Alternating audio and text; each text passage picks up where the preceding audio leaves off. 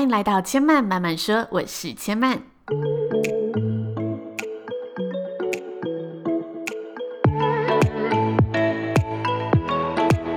目前频道在 iTunes Store、Spotify、Google Podcast 都听得到。喜欢的朋友欢迎帮千嫚订阅并留言评论，让更多人可以认识千嫚慢慢说喽。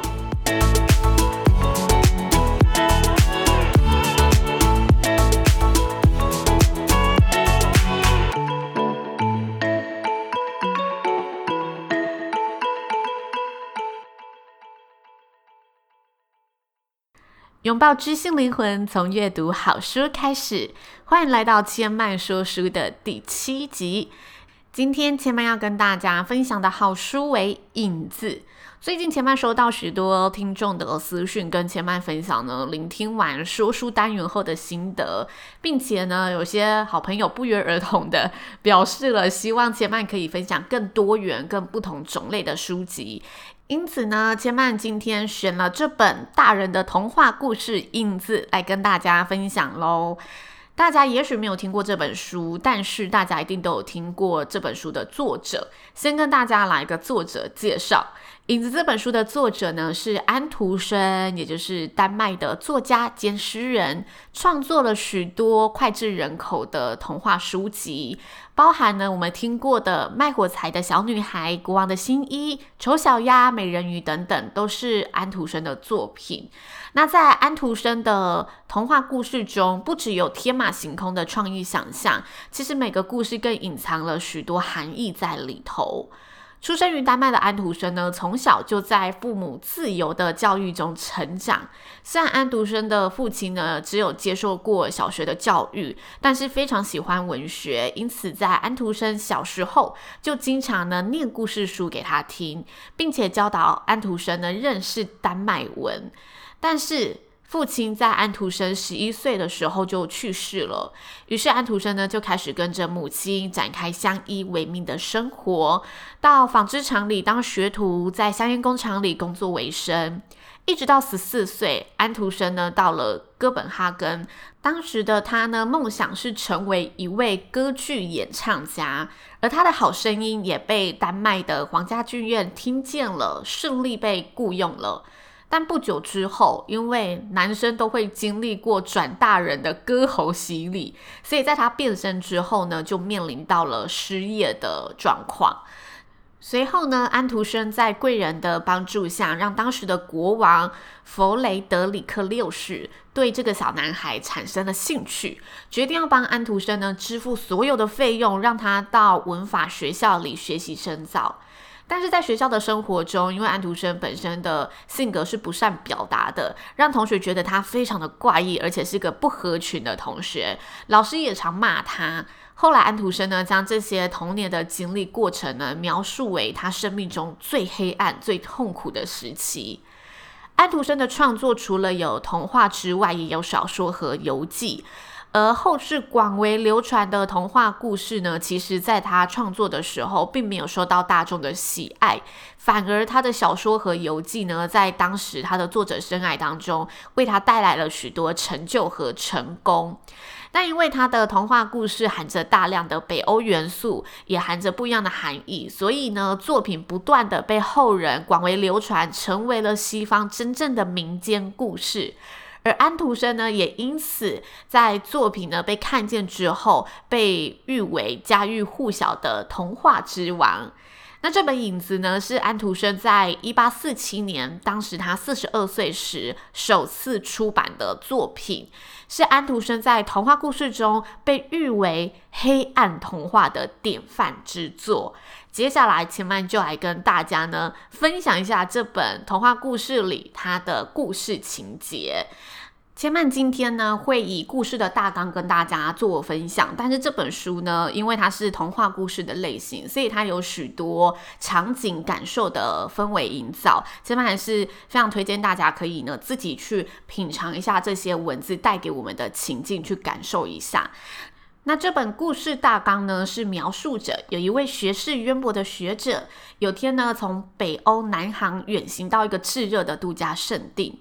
某天晚上，他坐在饭店内的阳台上，房间的灯火呢，将他的影子投射到了对面的阳台。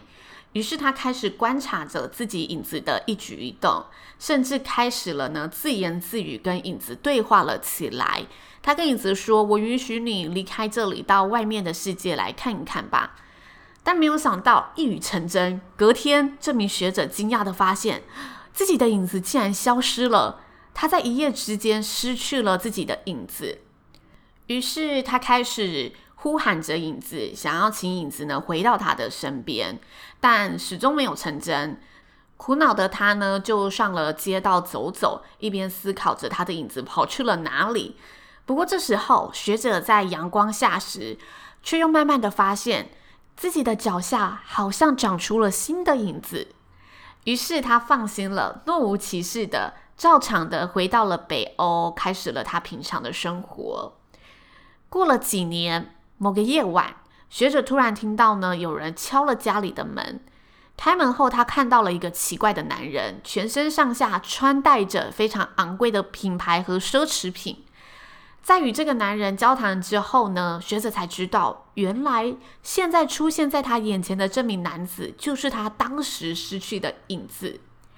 影子跟学者分享着他在离开学者后，独立在外生活的点点滴滴。说他如何从影子变成人的，说他在街头走跳呢，看尽了人世间的一些丑陋面。虽然学者觉得不可思议，但学者也和影子承诺了，不会将这件事情告诉世人，不会让世人知道影子的真实身份。随后，影子便离开了。学者是位善良温柔的人，经常写着关于真善美相关的主题和议题作品。但这类型的主题并不受大众、不受社会的喜爱，因此多年后，学者变得越来越贫穷，越来越潦倒。最后，学者生病了。在他生病之时呢，影子又出现了。影子来拜访学者，告诉学者：“你太不了解这个世界的险恶、人性的丑陋了，所以大家对于你的主题作品根本不感兴趣。”并且提议要带学者去度假、旅行、放松，帮学者呢负担所有的旅费，但条件是这一次的旅行中，学者要当他的影子，让影子成为学者的主人。虽然这提议很荒谬，但当时呢非常贫穷又生病的学者同意了，他们开始展开了这趟旅程。而在旅行当中呢，影子遇见了一位美丽的公主。公主对于影子产生了好奇心，被影子的谎言所蒙蔽了，爱上了影子，决定要跟影子结婚。听到这个消息的善良学者自然不允许这样的谎言发生，便跟影子呢撕破了脸，威胁影子要向公主揭发真相。但追求权贵的影子早已深深的收买了公主的心，影子提早了一步找了公主。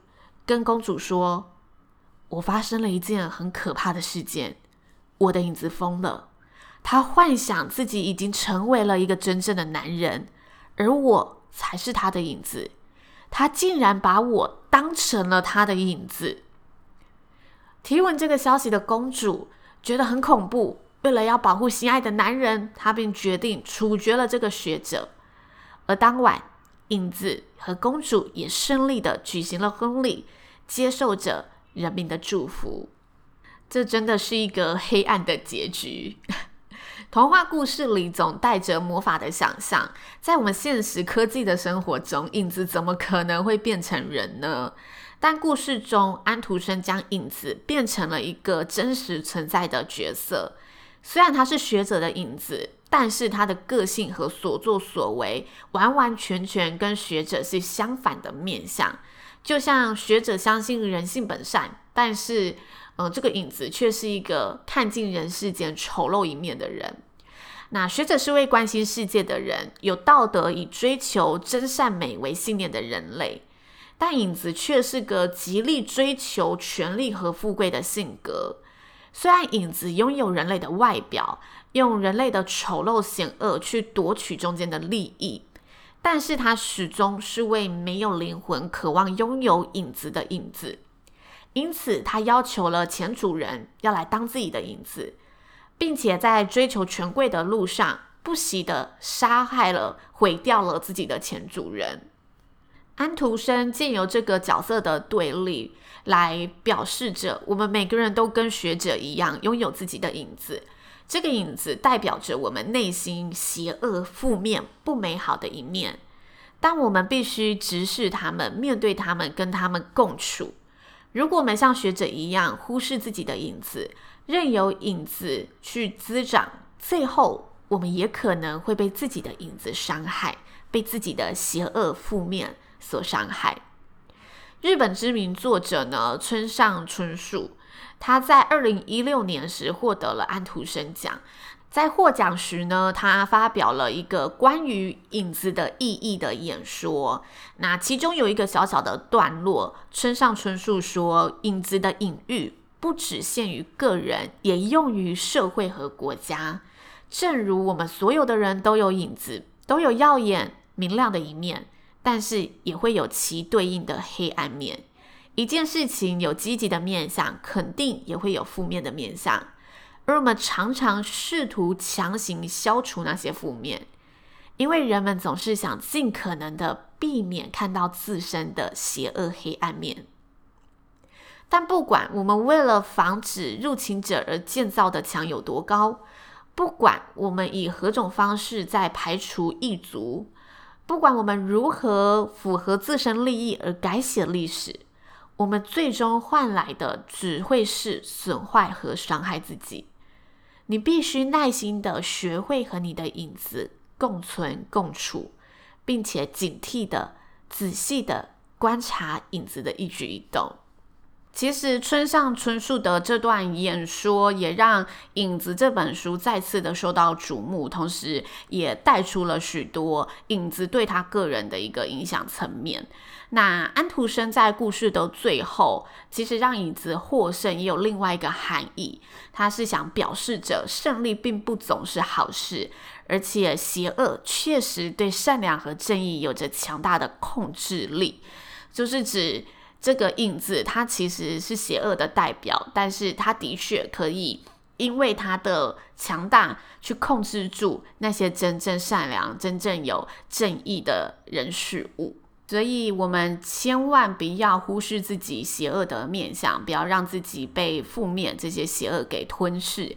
虽然它一定会存在，就像我们每个人都有影子，但是我们要知道怎么样去跟它对话，怎么样去控制它。那以上就是千嫚这集的分享内容喽，谢谢您的收听。不知道听完有没有打破大家对于童话故事总是美好结局的想象呢？这本书真的是个黑暗童话啦，千嫚读完也再次的心有戚戚焉。